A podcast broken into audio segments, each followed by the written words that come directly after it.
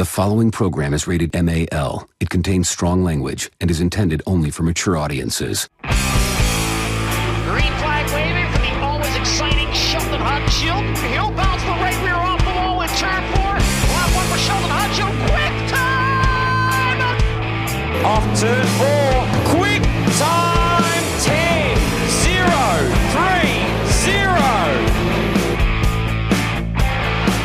Second lap time for David is quick time 15:0.22.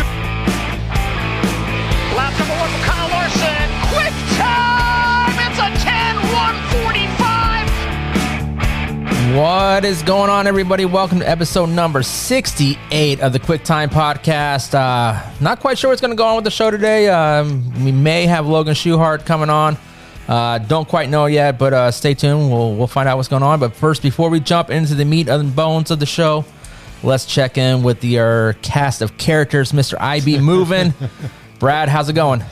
Going well. I didn't get much racing in this last weekend. Had a wedding to go to, so had to stay away from the old phone and TV and Dirt Vision. So I didn't get much racing. You didn't take the phone and turn on Dirt Vision underneath the tablecloth there at the reception? Every time I did, they were working on the track or they were doing everything but racing. So I never got to watch much of it.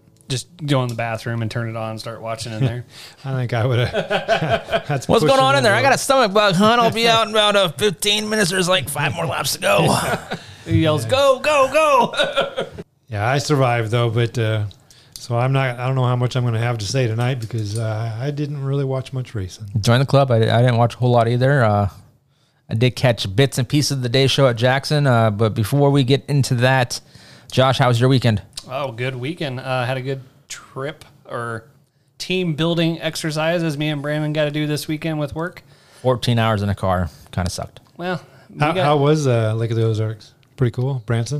We were at Branson, yeah. And what was like Table Rock, yeah. Josh doesn't know where he is. Could barely see. Do you know what park we went to? Silver Dollar City. Say hi to Dolly for me. I did. Took her home. Did you? That's why you were in your room for so long. I was doing it. I see you guys motorboating 8 hours a day as it is. You didn't want to see us even longer. I sat in a car with you for 7 hours. So, I was sick of you, bud. We turned racing on. You were there, so and then the TV shut off. He was gone. The team bonding exercise failed. Yeah, it definitely failed there. No, other than that, it was a good weekend. Getting to see, we saw, like the races this weekend and stuff like that. Turned on the All-Stars race. Never did get our pub that. When Brandon tweeted in, and we were watching the All-Stars race that. Yeah, thanks a lot, Blake. So, but other than that, all in all, it was a good weekend. On the way down, I was texting with our buddy Scotty Cook, like, hey, is there any dirt tracks around this area that run on Saturday nights? And there is not a single one. No. Yeah, because what you said, the nearest one was in Arkansas, right? Probably Little Rock, about 130 miles away. How far were you away from Lake of the Ozarks Speedway? I don't know. Far. It was a distance. It was a jaunt, though. Mm-hmm. Yeah. And really, you'd only have me, Nate, Brandon, maybe Caitlin, and Caden wanted to go. Everybody else probably was like, no, we're not going to do that. It was close enough. I'd take an Uber. I don't give a shit.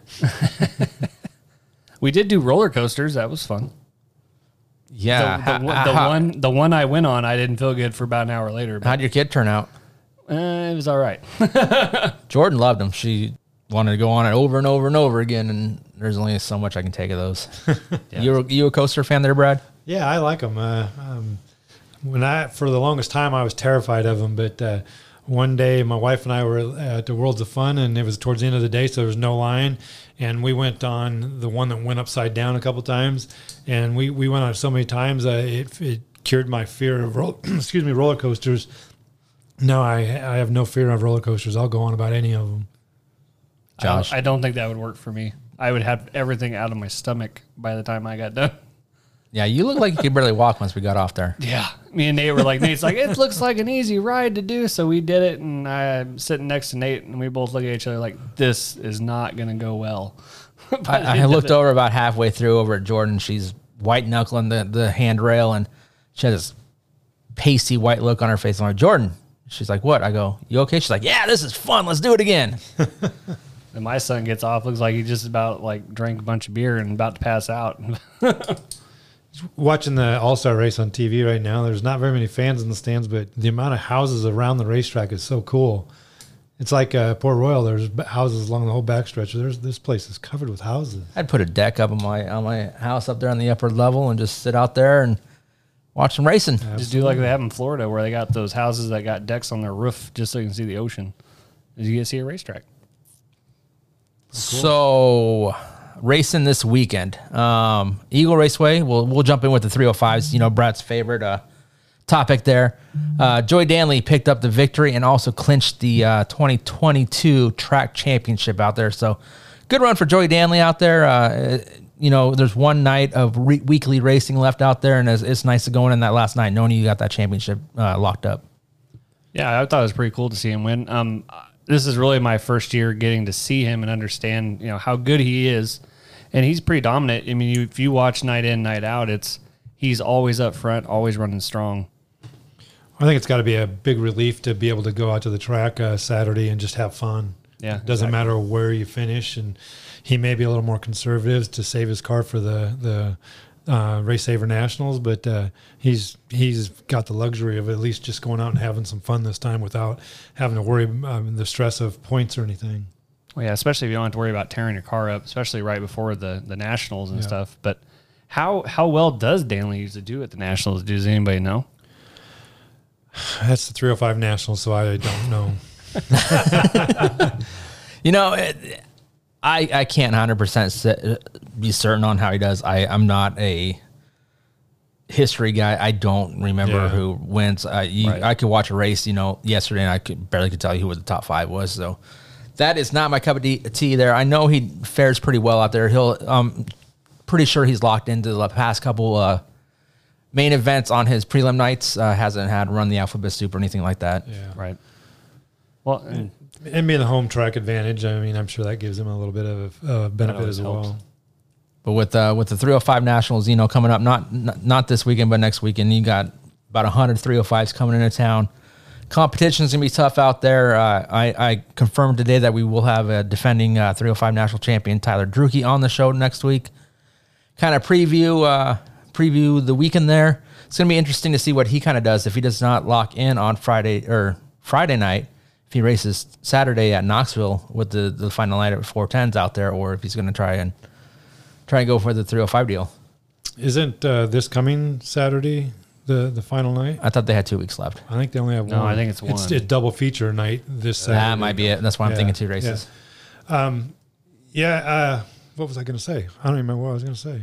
I don't know, but we told Brad by getting him on, we allowed him. He was okay with it because we were interviewing somebody that races 410s as well. I might have a little input. What I was going to say is I really do like what Eagle Raceway is doing on their Facebook page. One by one, they're announcing every driver that's pre-entered, and they have a picture of their car, and I think that's really cool. It I don't know about adding hype, but it just introducing each driver as they enter. That's pretty cool, and they're not favoring one over the other. They're just trying to cover the whole field. I think that's a really creative way to promote your event and let everybody know who's there. Well, it allows you to post something every day and get something out there. That way, with the amount of cars out there, it's multiple posts every day, which is really cool. So, I mean, it's nice to see. Well, I shouldn't say nice to see, but it's fun to watch and see from where these guys are coming from. Yeah. Oh, yeah, definitely. It's amazing when they're coming from all over this country to race for, is it 3,000 to win? 5,000? I'm not sure. There's been bonus money added by IMCA. There's been it's 1,000 to start the A, right? Yeah, I believe so. I don't know. I don't know the person. 33 cars. We'll find out next week when we talk 305 Nationals. It's amazing the turnout that they get, and I think most cars stay right there at the track all 3 days. 4 days they have a long day of teching them, and then they just stay there. I think it's all a pretty cool event. I've gone out there. Probably half a dozen times watching one night of the you hear that, James? Nationals. James Rowland, you hear that? Brad Brown was at Eagle Raceway. Well, it's because there's no support classes, or maybe just one. he accidentally stopped by. He got lost. Yeah.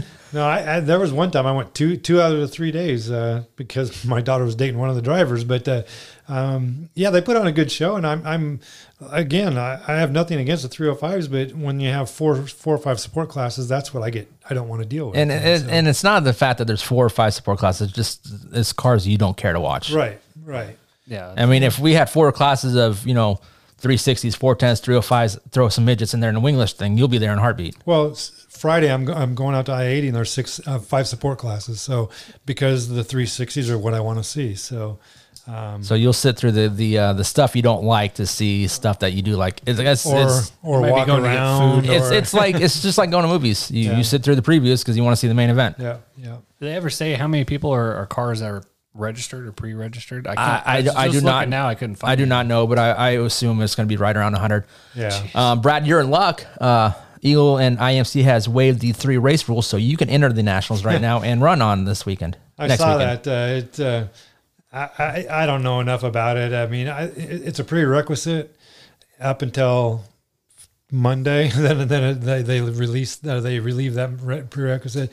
I get why you do it because you want people that are supporting your series and the 305s to run for the championship. But then, and I get during COVID why you dropped that rule. But now I don't understand the rule. I mean, the reasoning I thought was pretty lame, but.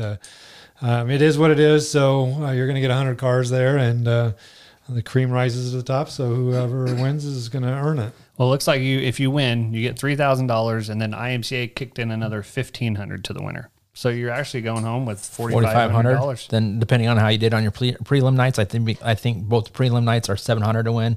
Yeah, maybe 800 to win, something like that. So and 1,500 just to start the race. He's making bank on this whole 4-day gig. Yeah, there's no question about that. Well, Eagle Raceway is a business. Yeah. You gotta make money. That's what it's all about, and it's working for him. And I told him right to his face, Roger Hayden, that dropping the 360s, I'm not a fan of. I don't like the idea of bringing the 305s in there.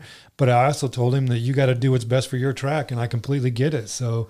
And it's working for him. I don't even know how many years the 305s have been out there, but it's working for him. So the car count's as strong as ever, and people are happy with the program. So whatever it takes, I guess. Yeah, I mean, as confirmed though, I am actually going to be out either Saturday or Sunday to go watch the 305 Nationals. So I'll actually be out of the cave and the mosquitoes and the bugs, the dirt. I can get you free tickets to I-80 Speedway, so you're running out of excuses. So. Yeah, let's go I-80. Speedway Motor Night out there on Friday night with featuring the Malvern Bank 360 Sprint Cars. And the MSTS out of South Dakota. So we should get, I'm going to say, 25 to 28 cars. That's pretty good. So, yeah. So what are you doing Friday night, Josh? I'm probably going to a football game instead. Yeah. It's Norris's first home game, so yeah. You got a son playing football? My daughter did cheerleading. She's not doing it this year. So was your reason ongoing? Take your son in the races. Well, he would rather go to the football game. Then you are not raising your boy right. I'm just teasing you. No, it's more. I would love to go to the races, but it is what it is. I don't think I'm going out to I-80. I have not 100% confirmed that or not. I might be going out to the baseball game. What? Yep. Stars, yeah, the Stars, with the Stars, yeah. Oh. We're running out of days to watch I-80 Speedway, so I'm going to I-80. So I don't have anybody to sit with. My brother and dad were going, but my brother's stepdaughter tested positive for COVID today, so he's not risking my dad's health, so he's staying home. So all right, give me one of those free tickets. I'll go sit with you. I've got like 15. All right, there you go. Screw it, I'm going racing. Not like last time where you were waiting to see how many cars. It seems like. You're just going to go regardless. I'll go hang out with Brad. I like Brad. He's a good dude. You're going to sit in the stands? Yeah. Why not? Whoa. Why not? I didn't know Brandon did that. You know, hey, I'm a retired photographer. Oh, that's right. That's all I do now, sit in the stands. Formerly BA photos. Brad laughs. So, in other news, let's head out way west. Our buddy Paul McMahon, one last go around out there where it all started for him many, many moons ago. Is going to call it a career after this weekend out at Placerville. Is that correct? Yep. In what car? Placerville, California. Yep. What car? The Tri-C Machine 3C, the Clyde Lamar car that Clyde died a year or two ago, but he's going to finish his career in the 3C. And he used to drive that years past, so that's kind of like revisit the past and gonna give it one last hurrah. Hopefully he has better luck than last time he went out to California. He flew all the way out to California to race, and he blew his motor in hot laps, and so he never got to even take a time trial lap. That's no fun. Hey, but it's the joys of traveling. If you followed along for the many years of Wing Nation when they had Paul on, it was always an adventure with him in the airports. Yeah, definitely. I was trying to send Logan a direct message on Twitter, but he doesn't follow me, surprise, surprise. So I sent him a text. We tried calling earlier at our agreed time of 6:30. We jumped the gun by a minute. So scared him off. We're getting big timed. But so I sent him a text. I still haven't heard anything back. So it might be a short episode this week. Yeah, that's disappointing. You have plans and you have arrangements, and then fall through last second. It's not the first time it's happened with this show. It has not. Definitely booking guests is not easy. we need to get more popular. So tell your friends, everybody. Yeah, share out the podcast. You know what would really help with the podcast? If you would leave a review on whatever app you listen to it on. A 5-star review be great. 1-star be great too. A review is a review. Good, bad, ugly, we don't care, as long as you have something to say. Absolutely. So help us out. Give us a review. Shout out to friends and tell them that we have a semi-good podcast, weekly podcast about sprint car racing. Let's take a quick break. We'll try to figure out the Logan Schuchart situation, and we'll come back with some other randomness. Hello, and welcome to the Amazing Pizza Machine, Omaha's award-winning play and buffet experience. With over 60,000 square feet of indoor food and fun. First, feast your eyes on this. Our amazing buffet is packed full of delicious choices and is super convenient for families, groups, and folks of all ages. Yes, pizza is our middle name, but our unlimited buffet has so much more. And for the 21 and older club, we serve beer and wine available by the glass. Our amazing arcade is one of the largest in the Midwest and is something for all ages, with over 170 of the latest and greatest video and arcade games, as well as rides and attractions. Voted Omaha's Best Family Entertainment Center and Best Place for Birthday Parties, the Amazing Pizza Machine is the perfect destination for any celebration, and we hope to see you soon. Join Stars photographer B.A. and Off-Ice official Gene Cotter for Thunderstruck, the unofficial Lincoln Stars podcast, where we talk with your favorite Lincoln Stars players, coaches, and alumni. Oh, it was a great night, yeah. Beat them in their own rink just before the buzzer. It was something special for sure. I don't want to call it a surprise, because I knew that there was a great, rich history for hockey here in Lincoln, but I was really happy to see the fans come back in droves and be such a great supporter for us. I might have to throw my roommate under the bus. I think Sato doesn't have the best tape jobs. He actually just spray painted all his sticks white on the bottom of them. I think he's copying some NHLer he's looking up to, but I don't know. I think it's dusty. I think a lot of guys think it's sick, though. To let them in penalty minutes, back before they handed out those little 10-minute wussy misconducts on everything, with 265, Thunderstruck the podcast, all season long, right here on the Anchor app, or wherever you find your favorite podcast. You've been Thunderstruck!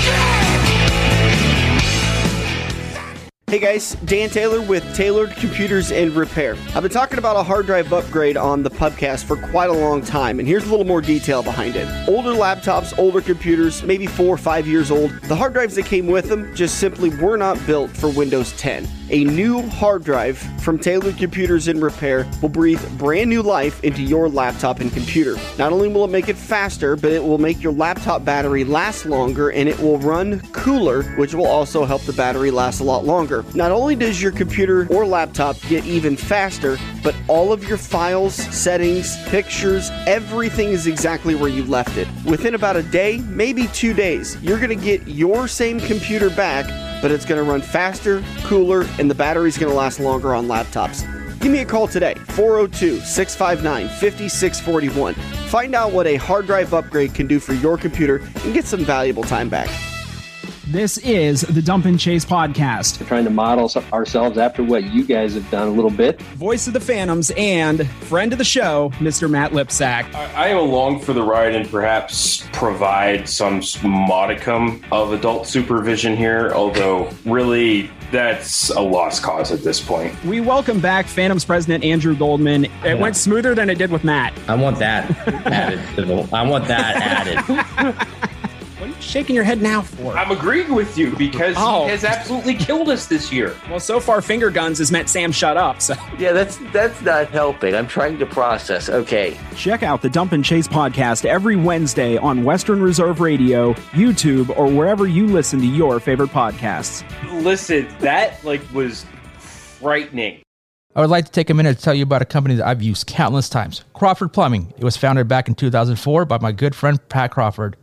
Pat's experience, attention to detail, and hard work ethic is what holds him apart from his competitors. Pat specializes in service work and remodel projects for the Lincoln and Hickman areas.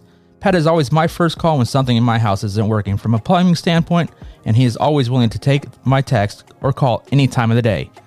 So if you need some plumbing help, make sure to call Pat with Crawford Plumbing today at 402-525-8599, or you can find him on Facebook at Crawford Plumbing.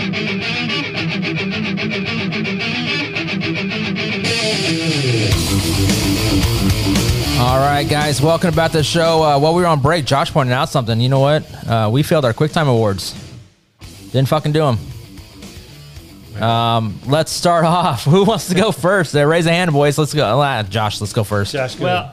I have my QuickTime Award goes to Rick Gropp. I know it's not a sprint car guy, but he's raced for 35 years. One of the most stand-up guys I've ever met. He would, get the shirt off his back to help anybody.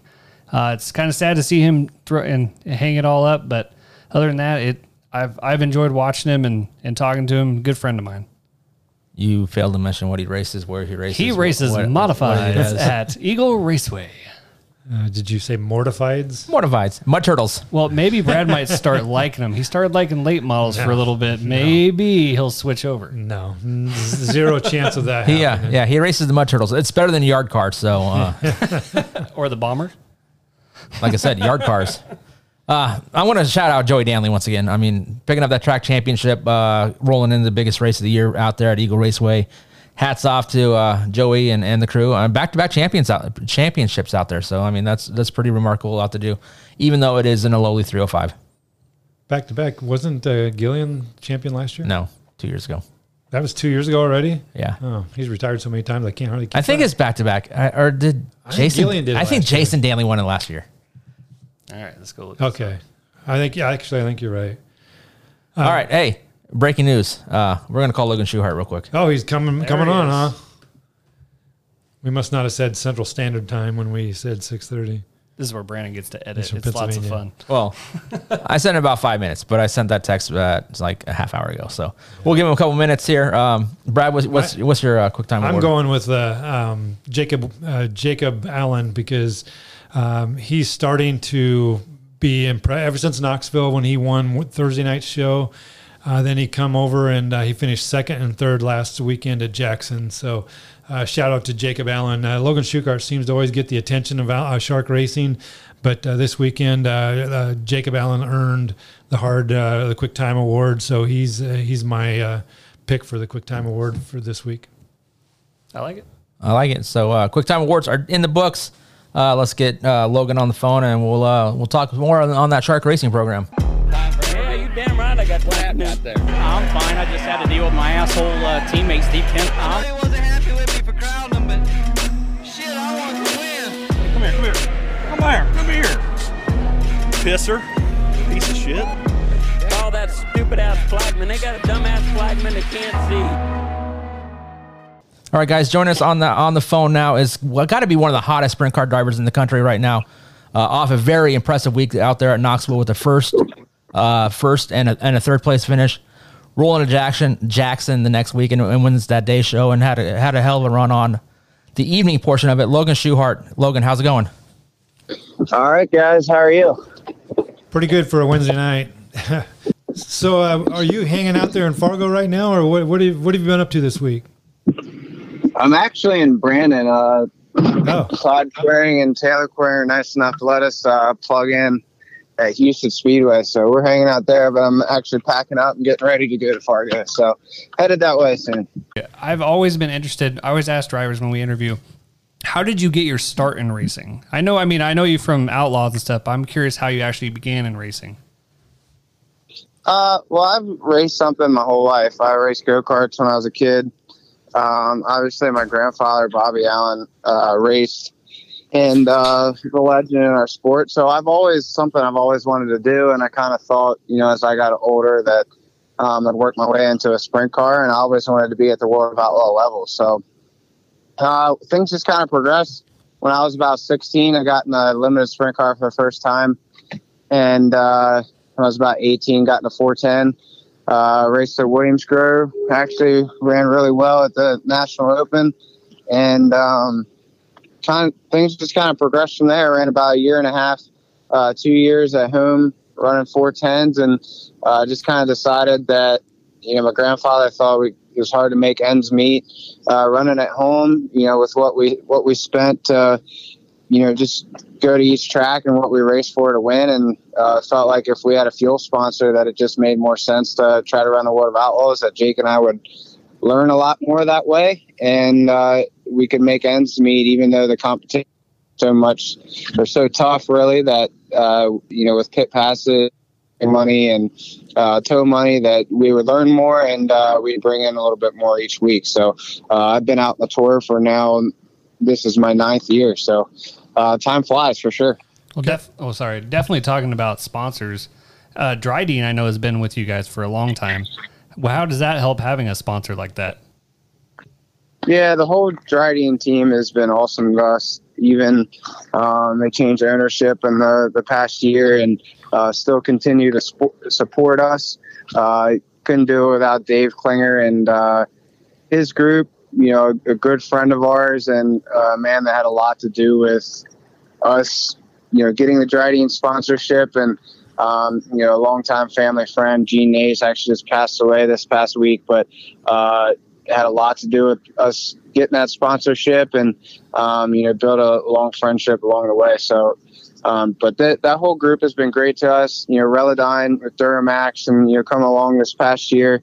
But Drydene has been with us since 2018, and, been to all their plants, met a lot of sales reps, and, Dave Klinger at the top the whole group's been great. And, my stepdad, Bill Klingbeil, actually works for Drydene, and, so they've been great to us all around.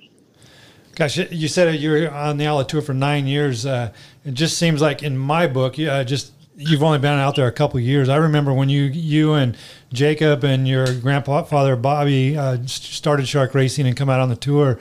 I tell you a story about, I think it was about 2016. The Outlaws were at Aberdeen, South Dakota, and I went up there from Lincoln, Nebraska, and we were at our hotel, and we saw that you guys working on your cars in the parking lot towards the dark into night. And my friend and I went over there and started talking to you guys, and you guys were super nice about answering our stupid questions and just hanging out. And then the next night after the races, both my friend and I walked in and gave you each a $50 bill, just because you guys were so nice and polite, and took the time out of your busy schedule to answer some stupid questions by a couple of race fans. No, well, thank you for doing that. Anytime. I try to be the best I can. I'm still a fan of the sport, and a lot of respect for different teams and drivers, and couldn't do it without the fans. And, it makes our day to show up to each race, even on a bad night, especially kids. And so they come up after the races and all smiles and just excited to see you. That makes our day. So couldn't do it without the fans, and especially with the sport growing. And, I feel like we keep getting a lot of new fans come to the racetrack each and every week. I mean, like I said, I'm staying at USITS right now. Todd Quiring and his group are putting on a $250,000 to win race, and you couldn't do that without the sport growing. So to see. Well, if you know Brad, he is a big kid, so you made his day there. Definitely. Yeah. So yeah, your car didn't look like it does right now back then either. You didn't have a whole lot of stickers on it. No, it probably had a little bit less paint. Didn't have a whole lot of design to it. No, it was making them look fast or making them look good was the least of my grandpa's worries. Yeah.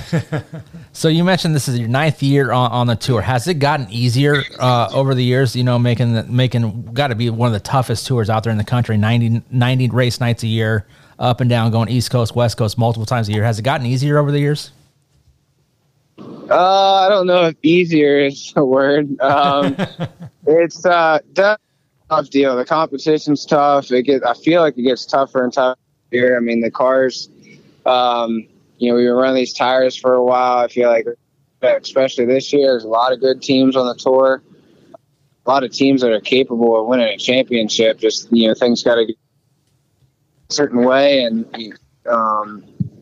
but, I enjoy being here with sponsors like Drydene, C&D Rigging, NGK Spark Plugs, Duramax, people like that. We're able to, financially, run a race team the way we feel like we should, to run at a championship level.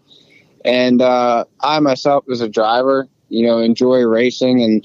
And, before it was just trying to make it to the next race, and now we can focus on racing. So that part about it is a lot more fun.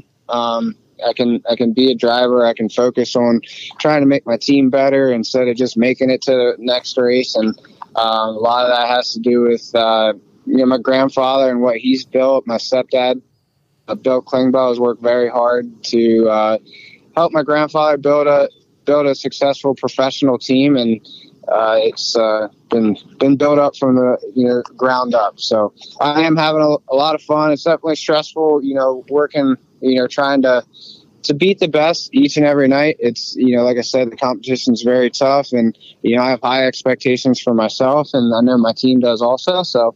That part about it's tough, but I definitely enjoy what I do. I'm very fortunate to do what I do, and I wouldn't want to do anything else. You mentioned the tires there. It's been a hot topic with shortages and all that lately here, due to just a shortage of materials.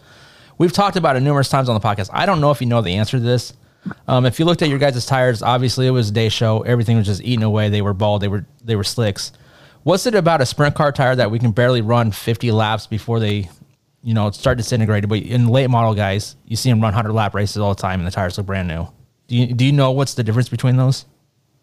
Well, they're definitely a lot softer for sure. The late model guys running those long races, they have a lot harder tires, and putting on testing on durometer or something like that. I don't know how hard the late model tires are, but our tires are. I've never felt any tire in comparison that's as soft as a sprint car tire. So. Definitely very soft tires, and they're not going to last long. They're not made to last long. We call a sprint car for a reason. It's, quick race, and they're just not supposed to last long. I mean, there's tracks, if it's a certain way, it's prepped a certain way, they're going to last. But the one you're referring to this past weekend being a day show, yeah, it's just hard. And, tracks like that are going to tear them off. Doesn't really matter which one it is. But, day show at Jackson's definitely going to tear them off. Luckily, it was still a good race. Have you had any of the delaminating issues this year? I have not. I've seen that happen a few times. I'm not sure what caused that. I'm glad it hasn't happened to me, because it's definitely going to ruin the race. But, yeah. I feel like that's there's not really an excuse for it, but I feel like if somebody's spinning their tires a lot is what causes that. But because I feel like it happens a lot more on the non-wing cars than it does the wing cars. But I'm talking out of pocket. I'm not sure. It hasn't happened to me, but that's my personal opinion on why that happens. But it shouldn't happen either way for sure from a tire builder standpoint. Yeah, I always hear in interviews you talk about your grandpa, and I think it's awesome.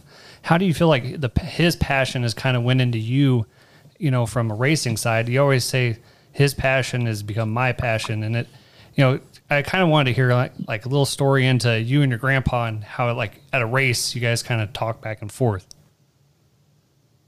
Yeah, I mean, my grandpa, especially more as I've gotten older, Jacob's gotten older.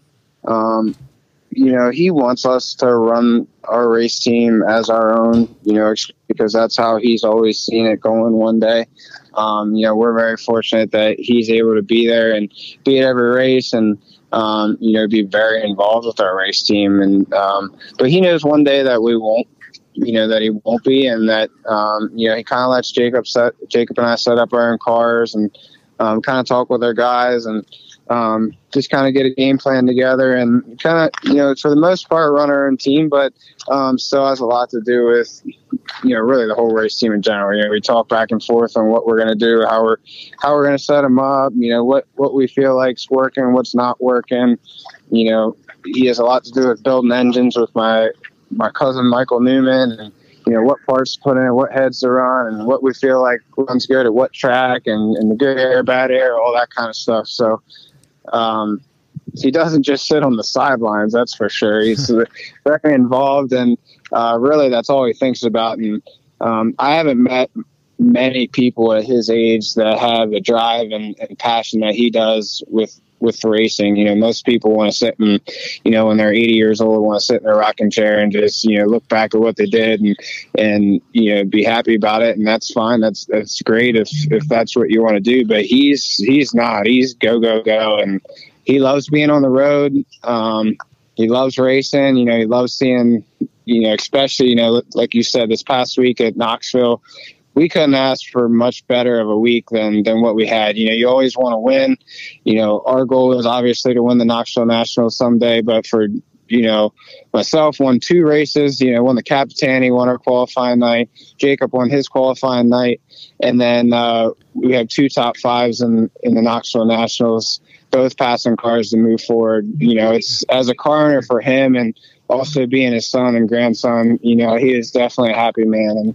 And, that means a lot to definitely Jacob and I and us as a family. It was very impressive. Yeah, you probably answered my question right. My next question right there with what happened at Knoxville. But has there been something else on the road this past year that, you know, your grandpa looked at you guys and be like, that was badass, that was awesome, you know something that you guys accomplished? I don't, you know, you're not going to get much out of it. You know, for anybody that knows him that way, you're not going to get much out of him as far as that goes. He's going to tell you. My mom and I were talking, you know, actually after Jackson this past weekend, passed Carson on the last lap and won the race. And, you know, we're all ecstatic in that. And after the race, my grandpa walked up and he goes, "I just want you to know you did a really good job." And my mom and I looked at each other and we're like, wow, he doesn't say stuff like that very often. So it's usually, you know, he's a tough critic, and he wants to see the best side of Jacob and I. And I feel like he's always talking about how we can be better, what we can do. And he's definitely, he lets us know that he's very proud of us, and you can tell by talking to him. But for him to come up afterward and say, "I just want you to know you did a very good job," that's, you know, it just doesn't, you don't hear that come out of his mouth very often. So it's pretty cool. And it means a lot to me, you know, something as simple as him coming up before the race and, you know, just like pat me on the side of the helmet and saying, "Hey, go get him, kid," or something like that. Definitely a cool feeling for myself. And I know Jacob too. Well, Logan, I'm not asking for secrets, but what has the Shark Racing team found since probably the 1st of August? 'Cause you guys have, for whatever reason, seemed to have found something to hit that next level. I mean, with you at the Cappy, both of you guys at the Knoxville Nationals, and then last weekend at Jackson, it seems like that you guys have hit on something that's really working for both of you guys. And you could get technical if you wanted to, but I wouldn't understand a damn thing you're saying. So in layman's terms, have you guys found something that that was kind of missing a little bit the first half of the season? I wouldn't really say that. You know, Jake won three outlaw races earlier this year. I was consistent, you know, up until actually around King's Royal time. I was right in the championship hunt, and we had some DNFs here in July that really screwed that up. But you know, I didn't have the wins that I would like as far as the outlaw wins go. And I still don't. To only have 2 wins at this time of the year, you know, I expected a lot more. But we were very consistent. We had a lot of podiums. We're running in the top 5. It's just, like I said, it's tough running with such good competition that, you know, somebody like Brad Sweet, who didn't have, you know, had 1 win up until Williams Grove, and that wasn't that long ago. And it's so tough that I feel like it's easy when you're running in the top 5, you know, and I feel like that's a lot of what guys do when they come out and they run the outlaws. You know, you can have good teams that run the All-Stars and they dominate the All-Stars or run local competition very well. But it's very easy when you run the outlaw tour to run in the top 5 a few times and feel like, you know, we're not doing enough. We need to find a little bit of an extra edge, and you end up taking yourself in the wrong direction. And I try not to do that as a crew chief driver, to put myself in the right positions. You know, if you're in the top 5, I feel like you just need to keep plugging away, get those podiums, and you know you're going to get in the right spot, and you can pull some wins out of it every once in a while. So it's just not taking yourself in the wrong direction, putting yourself in the right spots. And I kind of felt like, you know, if we could continue to do so, put ourselves up front, that we'd rack up some wins. And for whatever reason, you know, I'm not really doing anything different. But then in the last couple of weeks, the last 3 out of 5 races we've won and we've been up front. So that's tough to do. And I kind of felt like it would work that way. But not really doing anything different. Well, your Saturday at the Knoxville Nationals was fun to watch as a fan, because I'm sure everybody was probably watching the front, but I was watching you come from the back, and that was very impressive. That was really fun to watch you do that. Yeah, thanks. It's Knoxville's always been good to me. That's a place that I've had numerous podiums over the last few years, but haven't seemed to have been able to win them. So yeah. One race, 22nd to 2nd in 2019, and had some good runs, but just nice to run from the back, get a win at the Cappy, win our qualifying night, and yeah. Even though it's not a win, start 17th and get up to 3rd is pretty cool. There was a lot of talk about the format, and you know, the fact that you won your qualifying night and had a start in the B. Do you think the format needed changed, or was we always argue that the cream rises to the crop, and you obviously proved that point with your finish on Saturday night. Yeah, I mean, it's a tough deal. And they said we were the only car in history to win a qualifying night and not lock in, which, yeah, it's like I said, it's just a tough deal. The Wednesday night deal, I just feel like it's not like back when my grandpa raced and Doug Wolfgang and all those guys where you could start 8th and run yourself up, you know, and win the heat race. It just doesn't, you know, David Gravel did it the other year, but it just doesn't happen very often. It's just a tough deal. Yeah, something a little away from racing. I kind of was curious, what do you do away from the racetrack? You ride the hard for fun, or I know I heard you play golf. What are some of the courses you've played on the road? Well, we're in Brandon here by Houston's today. Actually, my buddy Trent and I, the Outlaws photographer, we went and played there. But no, yeah, I like to play some golf. In the fall, I'm a hunter. I like to hunt, NMPA. But yeah, I've always been into that, and basically staying fit, trying to be the best race car driver I can be, and be fit for that. So that's a little bit of what I do, but I like to play golf. I got into that during COVID, and been rolling with that, and it's something fun to do. You see a lot of different courses. There's nice ones wherever we go. So we try to get out and play a little golf a little bit everywhere. So I know you're a runner. I'm a runner myself, but I'm about 30 years older than you are. So what's your best lap time in a mile? My best lap time in a mile. I haven't done a mile in a while just to see how fast I can do it. But in high school, I don't know. I run anywhere from 4 to 8 now, so I have to see how fast I can run a mile. Okay, just to give you something to shoot for, a couple of weeks ago I ran an 8:02 mile, so to give you something to shoot for. You'd have your shoes off and your socks off before I even got to the finish. So me and Brand be going eating donuts out that time. I would. All right, Logan. Before we let you go, being a PA guy, you're in Big Ten country, obviously. Here in Nebraska, we cheer on the Huskers. This is where Josh over here, for some reason, he's a Michigan fan. Oh yeah. How are your Nittany Lions looking this year? I don't know. They're not in the points line, so we'll see, but. Yeah, I'm sorry to hear that. A bunch of Nebraska fans. And I say the same thing. Michigan, that's pretty bad.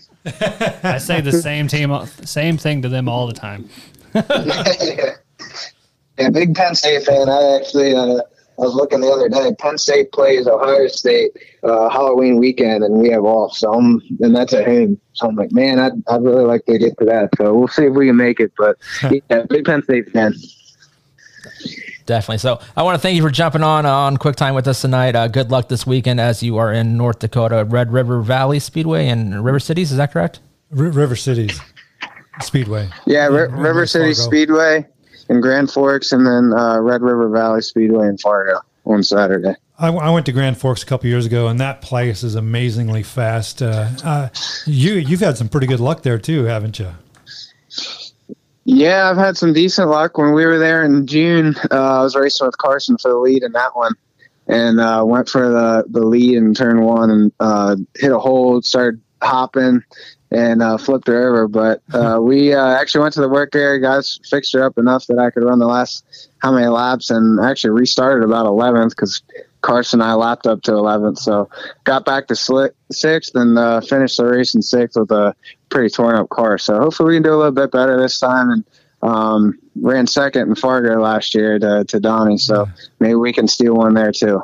Well, we told you we're gonna let you go, but I got another question about Jackson. Go back to Jackson. How fun was that to win that last corner pass on Macedo for the day show? That to me, that would have been awesome. You set your right rear against the cushion and just set sail around him and just blow his doors off, because you were hooked up coming around that corner for the win. That had to be a little fun.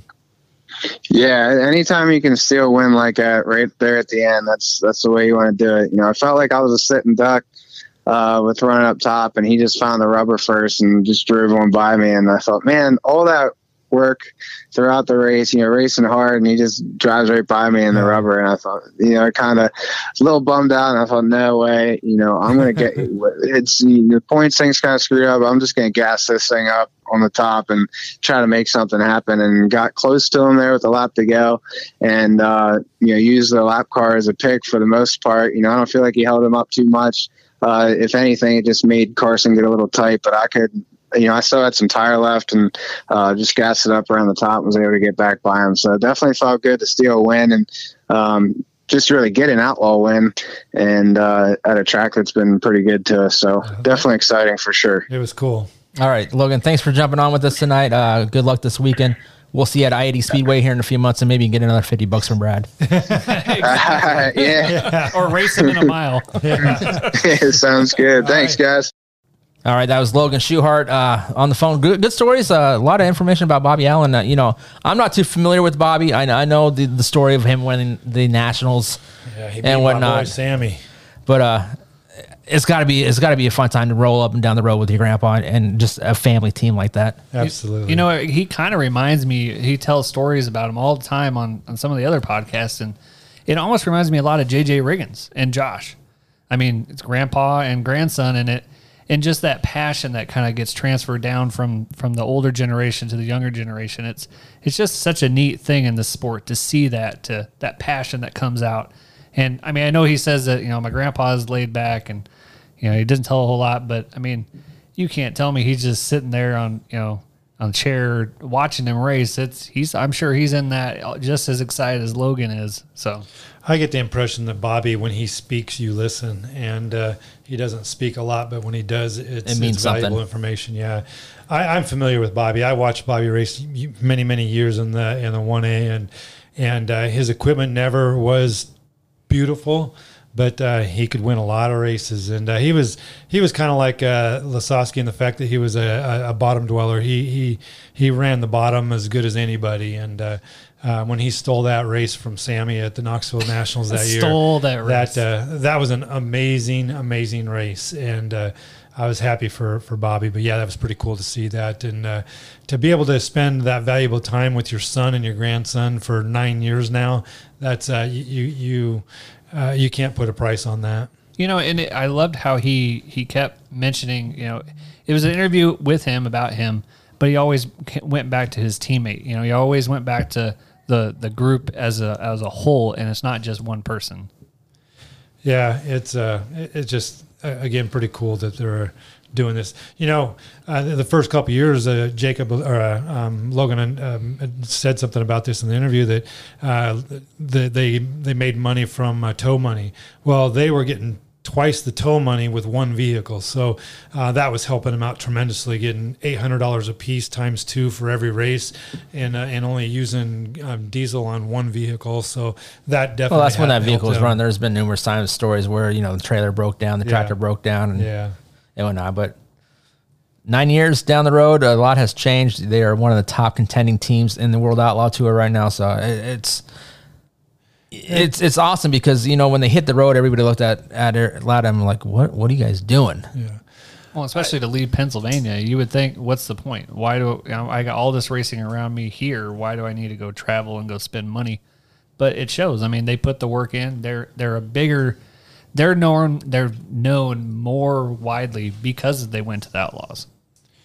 Yeah, it's just I went out to Lincoln Speedway one year, and I saw their karting center.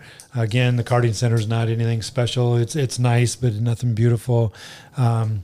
It just they now have two separate teams. They have two separate trailers, and so forth. So they've definitely grown as a team, and I hope I didn't offend him a little bit by when I said that it looks like they found something the last month, because I didn't mean to insinuate that they sucked up to that point, but it just seems to me that instead of top 5 or 6s, they're getting top 2 or 3s now, and so they, and not to mention they've gotten several wins in the last 3 weeks, and so they seem to have found something that. Or maybe they're just getting lucky and they're putting their car in the right spot at the right time. So. It just seems like the past couple weeks, their names have been brought up a lot more than throughout the year. Yeah. And that's what I was insinuating. I wasn't, and maybe he didn't even take it that way, but I didn't mean to imply that they weren't having a very good year, because they've been really consistent towards the top. And Logan's usually a very consistent car in general. Like that's why he said those DNFs really hurt him. You know, you look at Brad Sweet, who he hadn't won, pretty much all season until then, and it was like, but he's consistent. You're always there. And it felt like Logan, he would kind of get lost in the shuffle towards the middle of the season. Yeah. And it just, like you said, now all you do is you see him up front, and his name, could win the race that he's at. Yeah. So I don't know if you guys have anything else for the show tonight. I'm kind of, out of topics. Yeah, unless you wanted to talk about racing shirts, but I'm